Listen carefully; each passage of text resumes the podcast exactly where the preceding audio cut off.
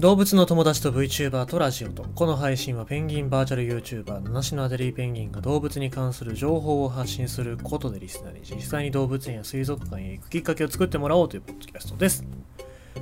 まああのタバコというものがございましてですね僕の中では金食いのただお金を燃やしてるものとしか認識してないんですけど、あーなんかね、僕が今働いてるとこにベトナム人の子がいるけど、なんかすげえ筒みたいなやつ。で、水タバコなんだけど、なんか先っぽにこう、ほぐした、なんかタバコの葉っぱみたいなの乗っけて吸うんですよね。だからなんだろう、そっちの方がね、なんか普通の紙で巻くタバコより安い。まあもちろん日本のタバコが高いっていうのもありますけども、まあ節約じゃないけど、そういう風にあの使ってるって言ってましてですね、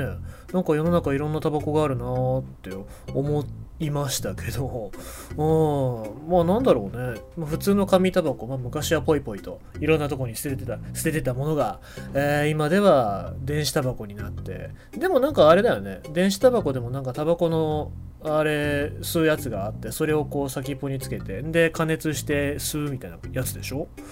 だったらね結局お金の無駄遣いでもあるしまあもちろん副流煙が少ないとかいろいろメリットはあるんでしょうけどもまあなんかねタバコっていうものには僕は興味そそられないなと思いつつただなんか映画の中で吸ってたりするものはなんかかっこいいなとか思ったりするのでなんかねもう1本3円ぐらいのさ、なんかこう、全く無害なタバコみたいなやつってないのかな、うん、なんか暇つぶしにこう、口からポーンって出して遊ぶみたいなやつないのかなとか思っちゃったりしますけど、まあ、ないし、吸わないに越したことはないですね。はい。まあ、そんな感じでございましてですね、今日のお話は別に全くタバコには関係ございませんけども、まあ、迷惑っていうところで言うと迷惑のお話ですね。国鳥の日本記事150羽を包丁自然界で繁殖することを期待日本の国鳥に指定されているキジの保護と繁殖のため佐賀県が150羽の日本キジを放鳥しました。佐賀県嬉野市、えー、鹿島市白石町の3カ所で24日に放鳥されたのは生後150日前後の日本キジ150羽です。キジは日本の国鳥に指定されていてオスは顔が赤で胸は光沢のある緑色メスは全身が、えー、黄土色でとても共に尾が長いのが特徴です。またキジは同じ地域に生息するトドメ鳥、えー、ですね。とどまる鳥と書いてトドメ鳥であることから放鳥することで自然界で繁殖し生息数が増えることが期待されています。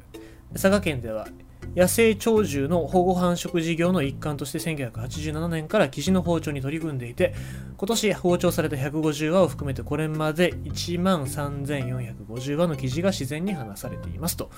いうところでございましてまあ素晴らしいニュースのような形ですけどもうん多分意味ないよねっていう感じですね。というのもまあキジの数が少なくなるのは包丁するから増えるっていうわけじゃなくっておそらくそのキジが生息できない環境になってるからっていうところだと思うんですよね。でそこに対してまあただ人間の側が、まあ、他にも鮎とかでも何でもそうですけどもさあじゃあ鮎流しました鳥を放ちましたじゃあ増えますかっていうとそういうわけじゃないと思うんですね。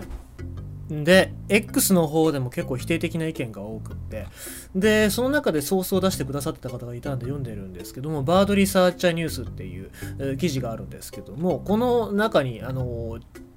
狩猟包丁が乱す亜種の特徴っていう記事が、えー、文章が載っておりまして、で、記事、記事っていうのは日本の国鳥なんです。実は鶴とかじゃなくて、記事が日本の国鳥なんですけども、えー、山鳥なんかとともに人気とな人気のある狩猟対象種として、えー、持続的な狩猟が続けてられ続けられている。で、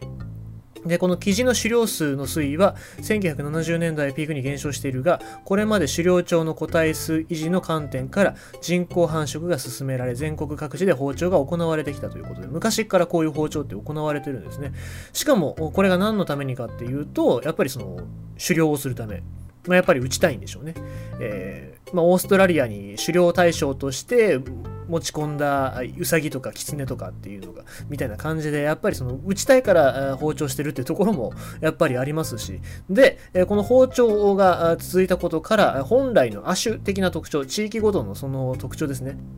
それが消失しつつあったということで、まあ、今はその地域に生息する亜種が包丁されるようになってるんですけども、まあ、昔はそうやってその地域の特徴を潰すことに、えー、人間が組みしてたというところでございまして it. でまああのこれ映像ニュースの映像を見る限り頭にオレンジ色の帽子をかぶっているおじさんが見えるのであやっぱり狩猟対象の として捉えてるのかなっていう気もしましたね。で、えー、まあ、やっぱり環境保全っていうのが、まあ、他の生物もそうですけどもクマもそうですね。イノシシもクマもそうなんですけども環境保全っていうのがうまくいってないから数が減ったりするわけなので、まあ、結局数が減るっていうのは結果の結果でしか過ぎないのでその過程をどうやって、えー、改善していくかっていうのが、まあ、人間がやるべきことだと思います、まあ、工場のとかの仕事でもそうですけども、まあ、改善っていうのは結果を変えることじゃなくって、まあ、過程を変えることだと思いますので、まあ、早めにそういうところにこういう地域のお偉さん方が気づいてくれるといいななんて思ってます。ということでございまして今日のニュースは日本記事150は包丁しかし意味ないかもねっていうそういうお話でございました。